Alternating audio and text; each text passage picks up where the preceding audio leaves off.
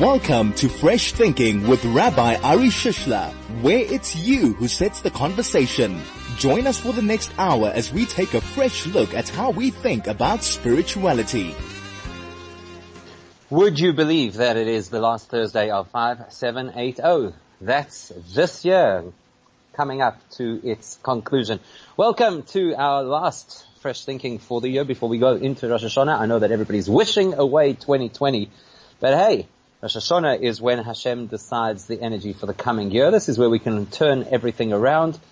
Huge opportunity at our fingertips. So I'm sure that you are very caught up with your Rosh Hashanah preparations. I'm sure you're very enthusiastic about the opportunity to celebrate Rosh Hashanah in just, what, uh, thirty hours or so? So if you're on board and if you're in the right Rosh Hashanah space, and hopefully you can help me answer this question. It's a simple question, I think. Finish the sentence. Rosh Hashanah is a story of, of what? What would you say if you had to summarize it in, in one shot? Rosh Hashanah is a story of, of what? I'd love to hear your thoughts. So the way we interact over here is via text mainly. Once upon a time, people used to call in. But uh, via text, three four five one nine, that's the number for S M Ss. You can use the Telegram app and get us on zero six one eight nine five one zero one nine. You can tweet at Chai F M, tweet me directly at Rabbi Shish. If you had to finish the sentence, how would you finish it? Rosh Hashanah is a story of dot, dot, dot. Let's see if we can find the real essence and meaning of what this day is all about. This is Fresh Thinking with Rabbi Ari Shishler.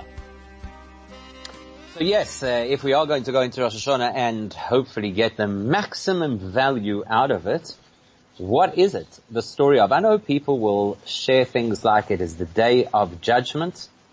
People will say it is a day of newness, opportunity, spirituality, religion, engagement, blowing the shofar, and all of those things would be accurate. And this is not to reject or deny or undermine any of those. But a story, if you had to say it as a story, you would say that Rosh Hashanah is the story of what? Is it the story of our world? That's a possibility. The story of our world, how we came to be. It's supposed to be the anniversary of creation. So perhaps Rosh Hashanah is the story of the universe, the story of the evolution of existence. That's a possibility. Or you might say it is the story of Jewish responsibility, because this is the time we're supposed to reflect, especially as we head towards Rosh Hashanah. Reflect, be introspective, consider what life is all about, what our level of commitment to God is at. So perhaps you could say that this is a day of introspection. It's a story of introspection. Or you might be one of these eternally optimistic people and you'll say, this is the story of new beginnings, the story of, of, of chance, of having another chance, the opportunity to move yourself forward. So whatever happened in the year up until this point, well, that was last year, and, and now we're somewhere else, and we can have new opportunities. So perhaps that's what you see it as, the opportunity to start afresh, the story of starting afresh. Perhaps that's the story of Rosh Hashanah. So I guess if we're telling a story, as it would always make sense to do, we need to go back to the beginning of the story. Where did the beginning of the story of Rosh Hashanah kick off? What was the first incident? Now we do know, obviously, that we're about to shift from five seven eight zero to five seven eight one. So that means that we're moving to a new year. And obviously that implies if you're counting the years differently, then that means you're counting from something, right? Something happened. Something happened. And we're counting since then. It's interesting. Like the Talmud, for example, says that there were times in Jewish society where, perhaps not by their own choice, but where we counted years to the uh, beginning of the reign of such and such a monarch. Sometimes, like I say, we didn't have the choice to do that. Sometimes we had to conform to what the expectation was from the leadership at the time, the king at the time, so and so many years to this king's reign.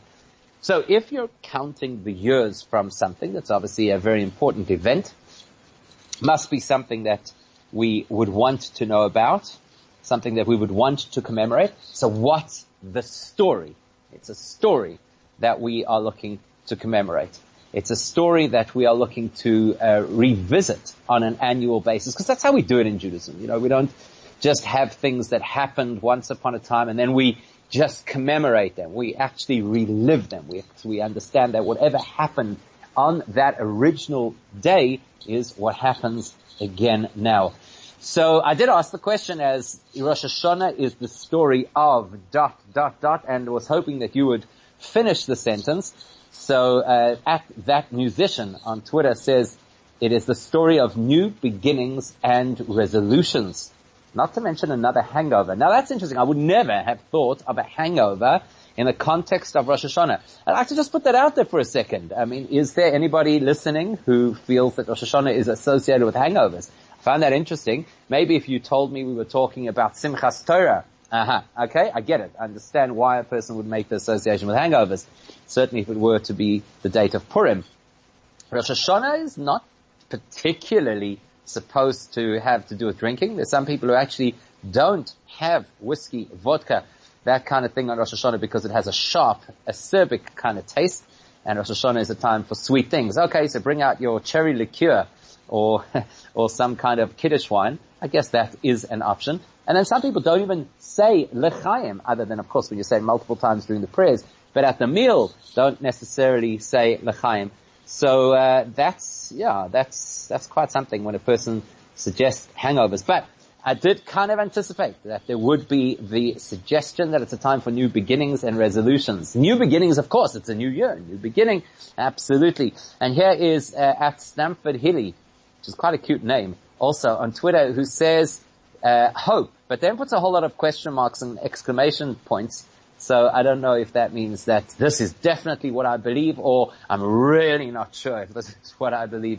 And so I, you know, kind of reaching out to say, do you acknowledge what I'm saying? So hope would obviously tie in with the with the concept of of new beginnings. The question is, is that a story?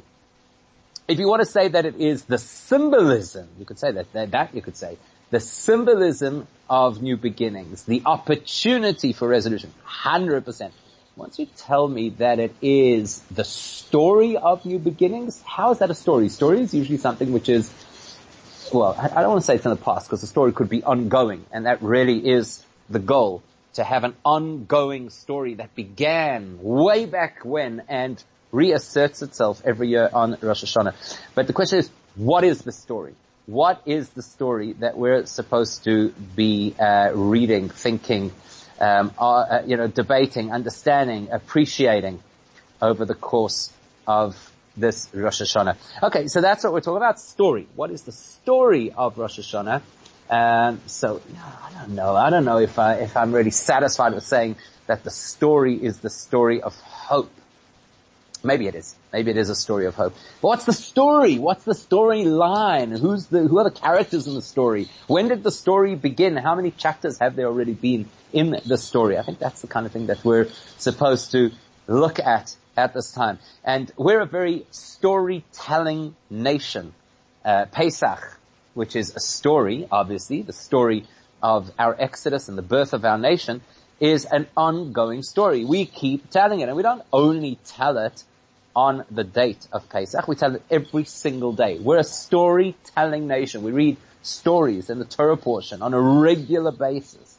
We uh, we tell stories in the Talmud. You know, people think that the Talmud is just a legal tome, which it is, but it also has many stories, not to mention, of course, the Midrash, which is chock full of stories. Of course, in the Hasidic world, there's a tremendous emphasis on telling stories. Uh, so much so that there's even a tongue-in-cheek expression that people use where they say, ha-maise hu ha-ikar, which means that the, well, the real translation is the deed is the most important. Maise means action. However, the word maise also means a story. So ha-maise hu ha-ikar. The main thing is to tell a good story, and a, a story that will touch people, a story that will move people. That's why, by the way, if you look in the Torah, first it tells us stories, Abraham, Yitzchak, Yaakov, the flood, the Exodus, and only after that it gets into the laws, because stories are compelling and stories draw us into an experience and stories wake us, and stories re- are relatable. And so that's why when a very important date on the calendar emerges, like Rosh Hashanah, we should be asking ourselves the question, what is the story? Because once we understand and appreciate the nature of the story of the day, it will help us to appreciate the opportunity and the expectation of the day. So what is the story of Rosh Hashanah? And yes, people have said new beginnings, and yes, people have said hope, but I don't yet know from that what the story is. Who's the story about? Who do we celebrate on Rosh Hashanah? Obviously, it's a time where we commit ourselves to God. That's a very big part of the experience of Rosh Hashanah, is that it's a day to connect ourselves to God. So clearly God is a big part of the story. But what is the story? What are we telling? What are we commemorating? And, and what does it teach us about our lives? What does it teach us about ourselves?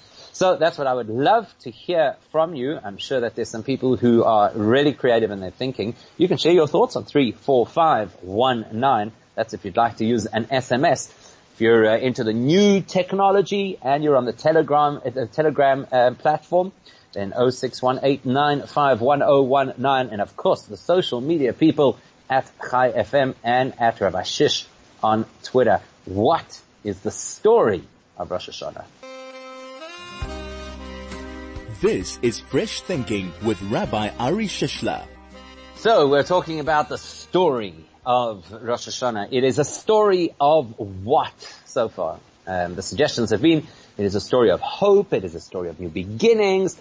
I'm sure somewhere, someone has to say it is the story of creation. I was definitely waiting to hear that, because after all, one of the things that we do say in the prayers on Rosh Hashanah is we say, Ze hayoim techilas ma'asecha zikaron le'yom rishon, which means today is the day of the beginning of your work. God, we're speaking to God. We say this is the day of the beginning of your work. Of course, needless to say, you assume the beginning of the work would be creation of the world. And that's why it's quite interesting what Shlomo Atal made. I don't know if people make up these names uh, with some particular interest. But anyhow, this is, the, this is his suggestion. He says, it is the story of the human being and the perception of time. Very interesting, by the way. We'll start with the second part first, the perception of time.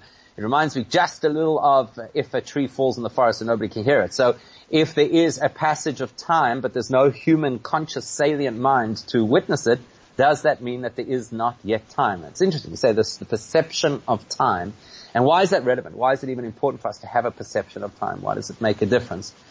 But the first part that you have said over here, it is the story of the human being. There you go. Bingo. That's exactly what it is. It is the story of the human being. And that's incredibly important for us to think about. Why we celebrate, if you think perhaps it might be a little bit of a chutzpah on our part, if we're talking about the creation of the world five thousand seven hundred eighty-one years ago, surely what we uh, should be looking at is not the creation of just us, one part of the human experience. We should surely be talking about Uh, the entire human, uh, the entire creation, creation of the world. Why, why us? What's so valuable about us? What's so uh, important about us that we dare say, here we are. We are the pinnacle, in a sense. I don't know if we can say that, but we probably do think that, of creation. We're the, the, the you know, the ones that deserve to have an entire day on the calendar that is dedicated to us. Uh, and dedicated to our existence. You know, why? Why us? What did we do? What is so, uh, what is so special? What is so unique about us? So that's what we need to focus on, and that's what we need to talk about, and that's what we need to appreciate.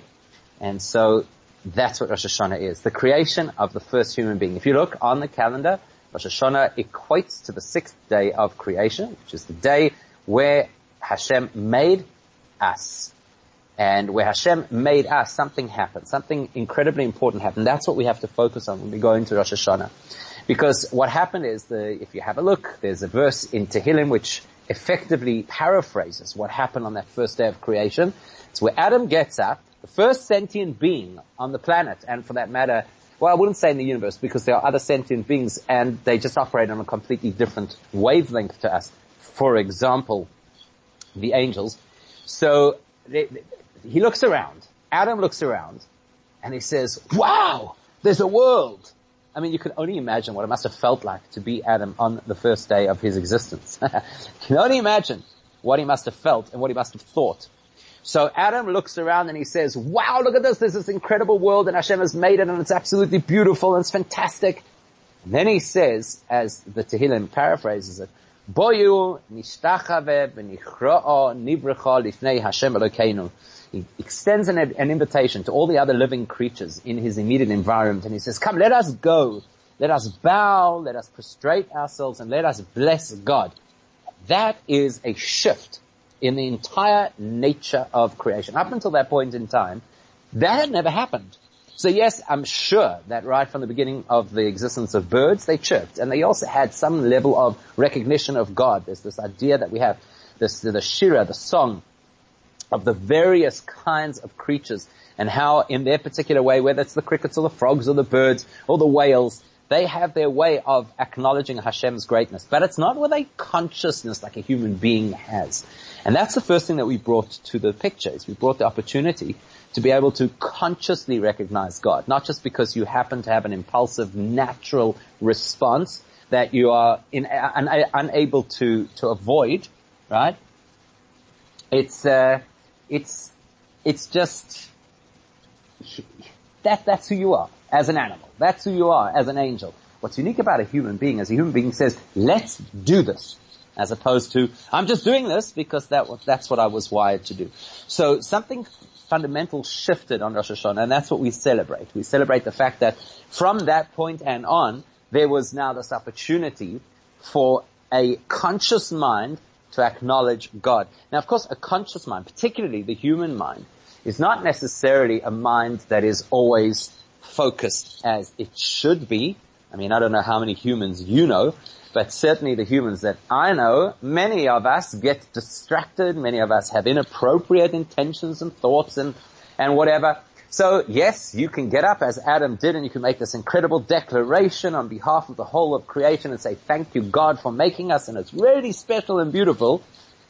But that same mind, an hour or so later, a couple of hours later, can defy God by eating from the forbidden fruit. So, whoa, hang on a second. What are we celebrating exactly when we say this is the day that commemorates the story of the human being? By the way, I'm going with that explanation because it resonates with all of the sources in Judaism, that this is the day that celebrates our story, our story, you and I. But you have to pause to think for a second, what is our story? Is our story a magnificent story, an inspiring story? Is it a story of great achievement? Or is our story a story of a couple of real serious missteps? Is our story a story of promise and then letdown? Is our story a story of failure? Is our story a story of superficiality? What is our story? That's what we are supposed to focus on when it comes to Rosh Hashanah. It's, of course, a day of reflection and a day of dedication and a day of commitment to God. But it's also the day of our story, and we need to own that story and appreciate it and understand it. So what did God see in us that it was useful, it was worthwhile to take the gamble and make us? What does he see in us? And there's a question for you. I'd actually be very interested. If you were fighting the case to defend the human being, and this is an argument that's gone for much of Jewish history, what does God see in us? Uh, are you going to say that he sees service in us? Well, there are angels and they could service him too. They could praise him and they absolutely do a better job than we do. To be, to be perfectly honest, so do the ants and the mosquitoes. You know, they are programmed to do a particular thing. They were given a particular task. They do it. They don't argue. They don't uh, misstep. They don't let the team down. If mosquitoes are supposed to go around sucking blood, that's what they do and they do it perfectly well.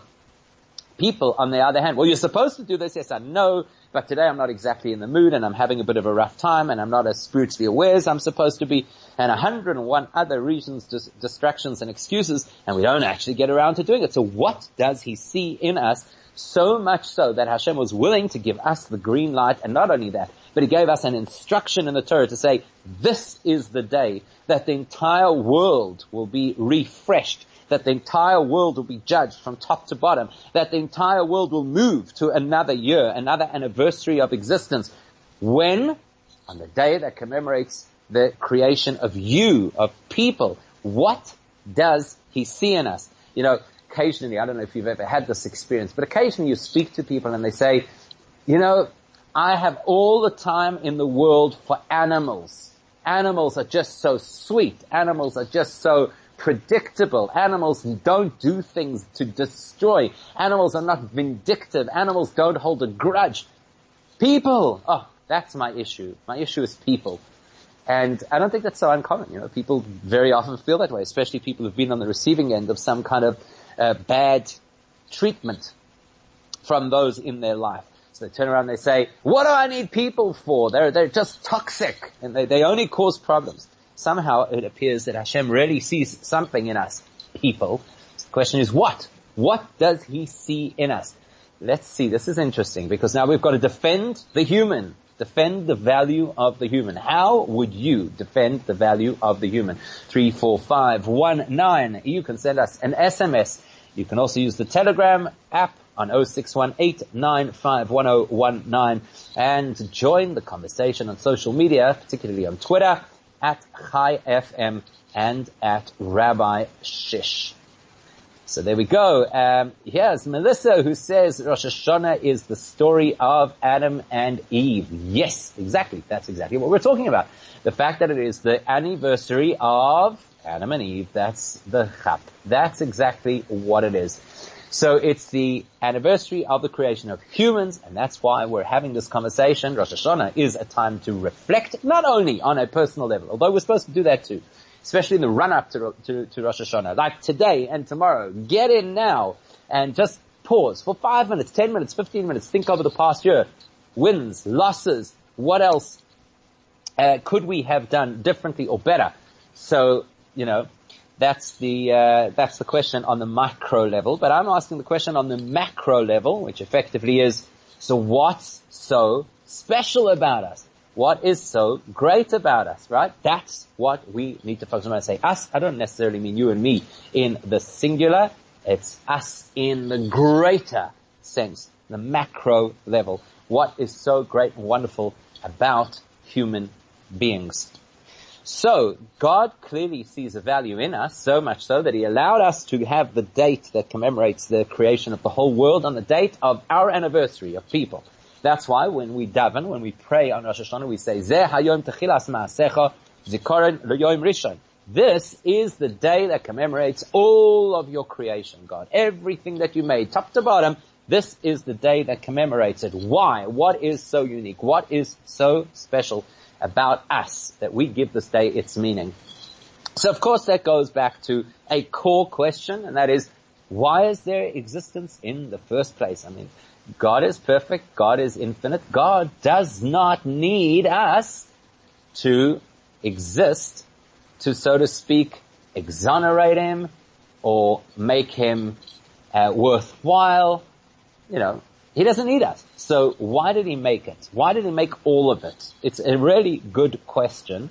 It's a good question across the board. It's a good question that uh, we should think about regularly, not only necessarily on the, um, not necessarily only on these special occasions like Rosh Hashanah. So, why? Why does he make a world in the first place? All of the great philosophers and teachers and spiritual people and mystics of Judaism have attempted in various ways to answer this question.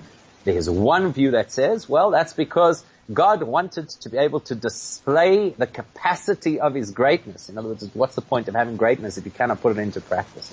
And others say it's because God is intrinsically kind, and the nature of kind beings is to share kindness. So therefore, God wanted to create a forum within which he could share kindness.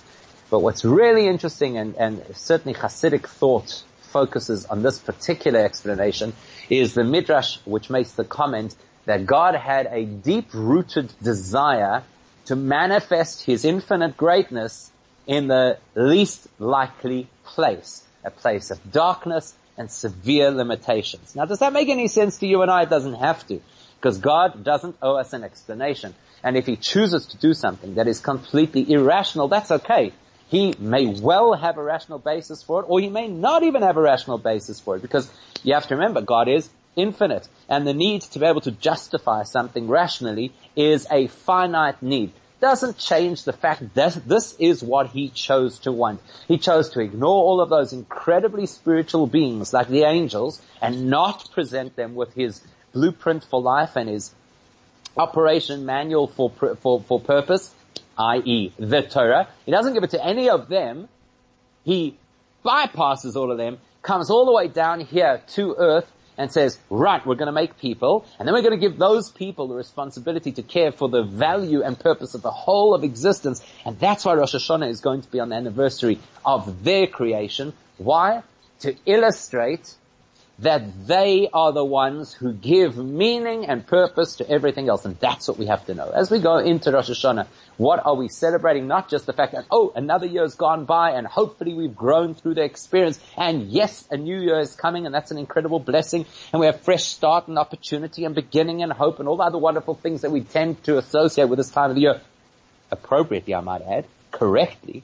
It's not just that. This is a time to say, whoa, hang on a second. Maybe I just kind of understate my own value. I think I'm just a person, you know, ultimately. One little person on one little planet in one tiny nook of the whole of the universe. What could I possibly contribute? And that is misguided. Because in God's reality, things are not based on how large they are or how loud they are or how spiritually high they are. They are rated purely on whether or not they have been endowed with the opportunity to achieve his purpose or not. So let's go back to the mosquito example. The Talmud says that the reason a mosquito was created before a human being was that we could be humbled and think, wow, at least the mosquito does what God wants. What about me? So in order for a mosquito to achieve its purpose in existence, all it needs to do is buzz around and suck blood. That's all it needs to do. So it's fairly easy for a mosquito to achieve mosquito nirvana, you know, like to, to achieve mosquito ganeden. It, it's, it's not so difficult. You go, you do what you're supposed to do. You, you don't really have an impulse to do anything else. Our responsibility is completely different. Our responsibility is to take everything that exists, including things that we don't even begin to understand, that we haven't yet accessed, that uh, even the Voyager spacecraft hasn't yet found. Our job is to take all of that and contextualize it, all of that and give it meaning. Like Adam, when he woke up just after having been created, and his first response was, come everybody, let us praise God. That is insightful. That is indicative of what the human experience is intended to be. We're supposed to be the rallying cry to the rest of the world to say, do you know why you're here? Do you know why you exist? There is a reason. There is a purpose. And that purpose may appear to be quite inexplicable, but it is the purpose nonetheless. Here, let me take you by the hand. I will guide you to experience that purpose. I'll come back to that in just a moment. This is Fresh Thinking with Rabbi Ari Shishler. So we're talking about the purpose of human beings because that's what we're supposed to focus on when it comes to Rosh Hashanah. That's why one of the main themes of Rosh Hashanah is that we declare God as King, King of the entire existence, King of the whole universe, so to speak.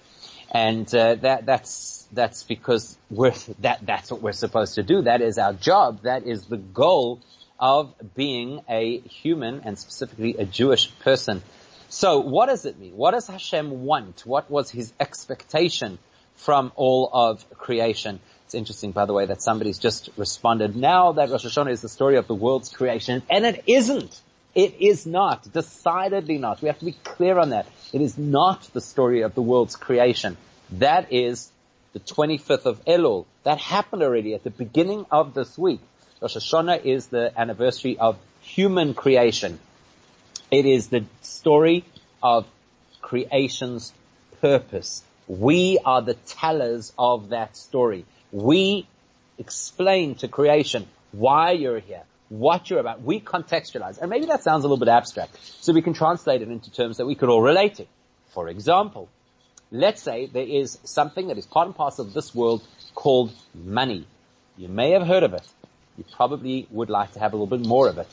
So what is money? What is the context? What is the purpose of money? Why is there money in this world? So everybody will tell you money makes the world go round, and people will tell you that the purpose of money is that we're supposed to use money in order to live, in order to enjoy life, in order to, you know, th- those are the things that we're supposed to focus on when we, when we, uh, have money. Have money, we'll enjoy, right? I'm just gonna have a great life.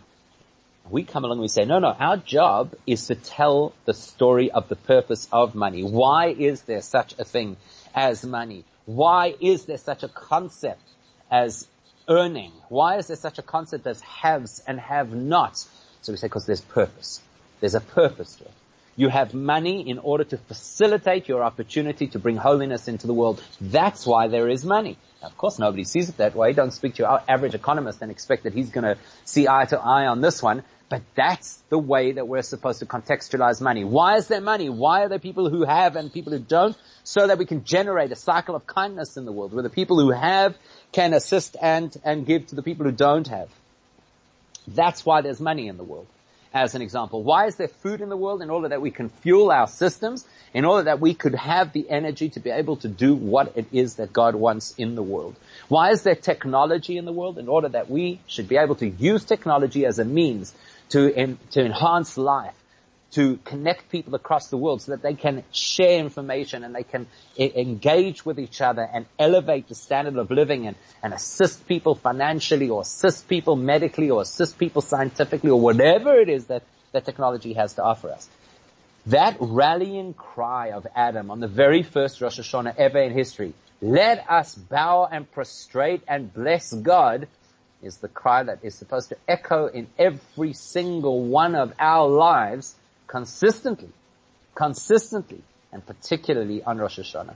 So Rosh Hashanah is the time we stop and we think, whoa, hang on a second. Why is there an existence? What, what is the purpose? The purpose is that God had this inexplicable urge to manifest His infinite energy, His infinite revelation in the least likely spot. Meaning to say, our finite, tiny world. Or to put it into different words. We're actually talking about this a couple of times this week with different groups of people. So it's quite funny when you hear it at first and you don't necessarily appreciate exactly what it means. But here's the expression. It's to generate infinite light in absolute darkness. So now, the minute you hear that, just, just pause, unless you're driving. If you're driving, don't close your eyes. But if you're listening, just pause for a second, close your eyes, and try to visualize, what does that mean? Infinite light within absolute darkness.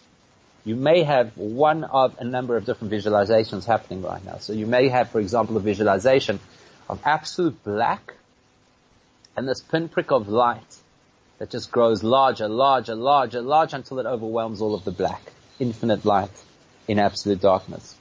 Or you might have the visualization of being in a really dark space, and the next thing is this mega flash that is so powerful and so intense that it completely blinds you, because that's probably what you would associate with the notion of infinite light. It's something that would totally blind you.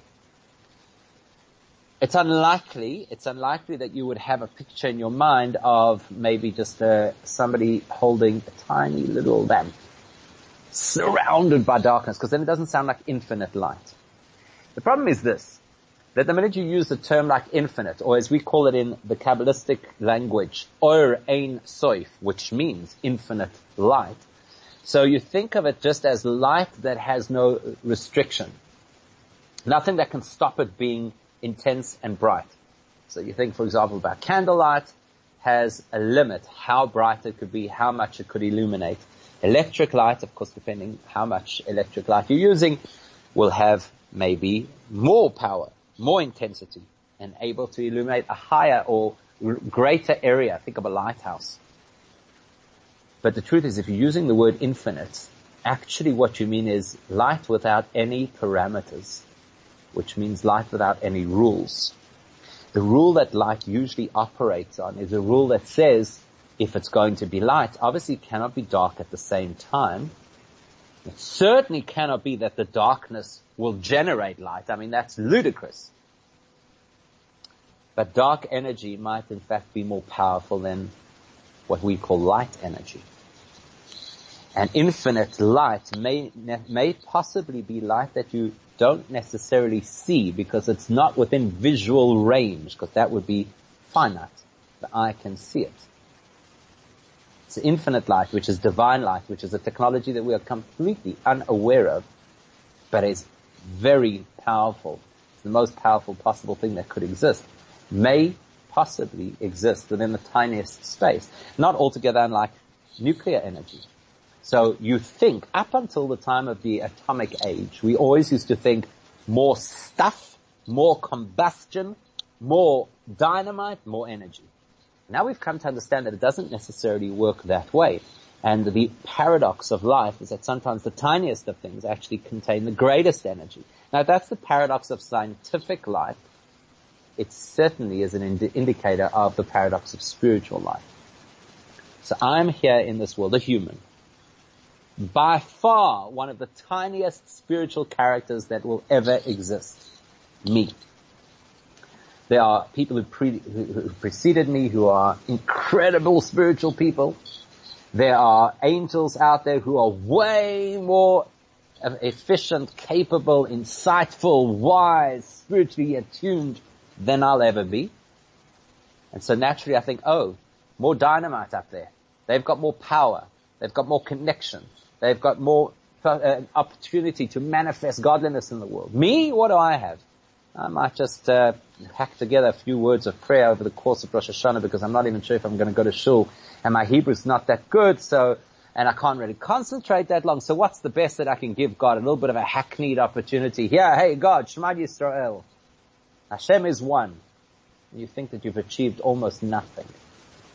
Rosh Hashanah comes along and says, look, long before humans got onto the scene, there were already these highfalutin, turbo-boosted, really powerful, fancy-schmancy spiritual entities flying around. And it clearly was not what God was looking for. Because in spite of their existence, He still insisted on creating us. Us, those little tiny beings who can barely get up in the morning, who find it difficult to concentrate for more than two minutes, who get hungry every few hours, who get bored.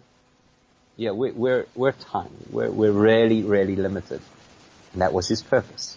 That infinite light should be found and expressed in the most unlikely place.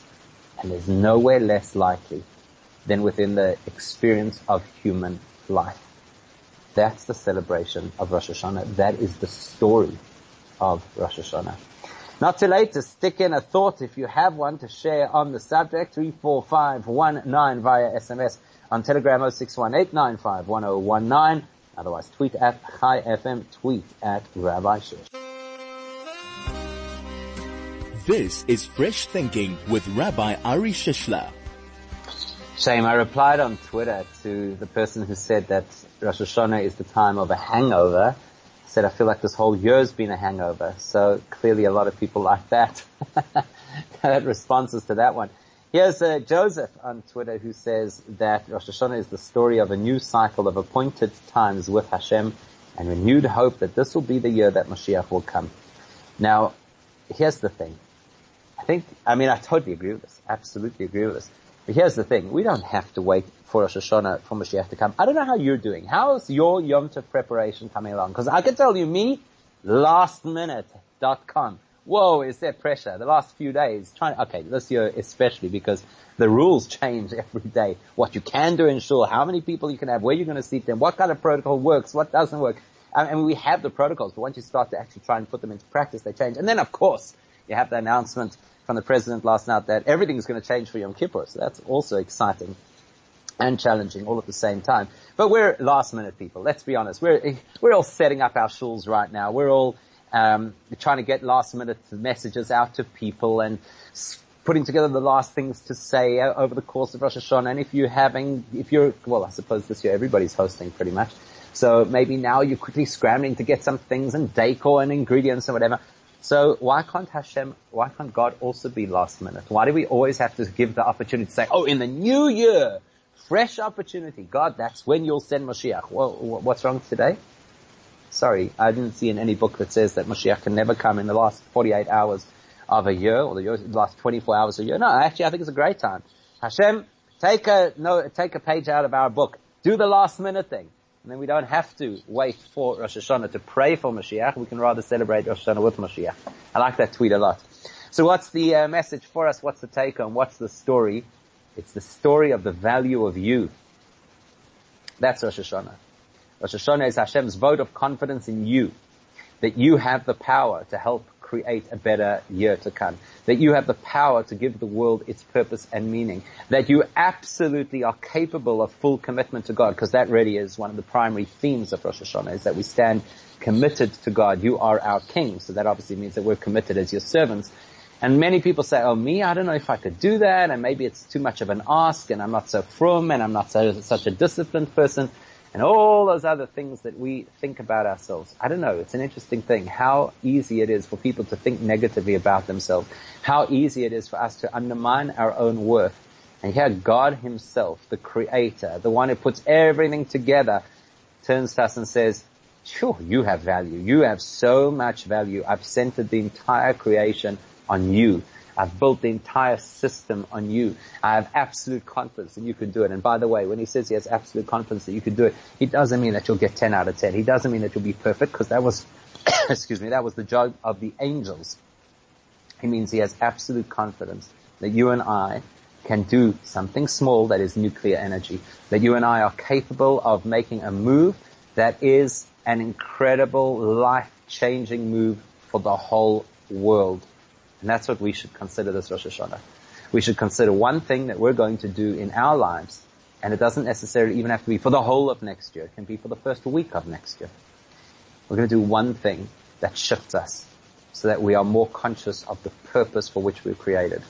And that might just be the last thing, as Maimonides says, that tips the whole world into the space that it needs to be in and brings us Mashiach now. So I want to wish you Shana Tova. It should be a good year. It should be a year of revealed blessings. It should be a year of good health. It should be a year of peace of mind. It should be a year of peace in our country and peace in our world. It should be a year of nachas. It should be a year filled with all of the things that we wish for ourselves, but most importantly, the things that we need. And may it in fact be a year that we are reunited in Jerusalem with Mashiach. And may that happen even before Rosh Hashanah comes.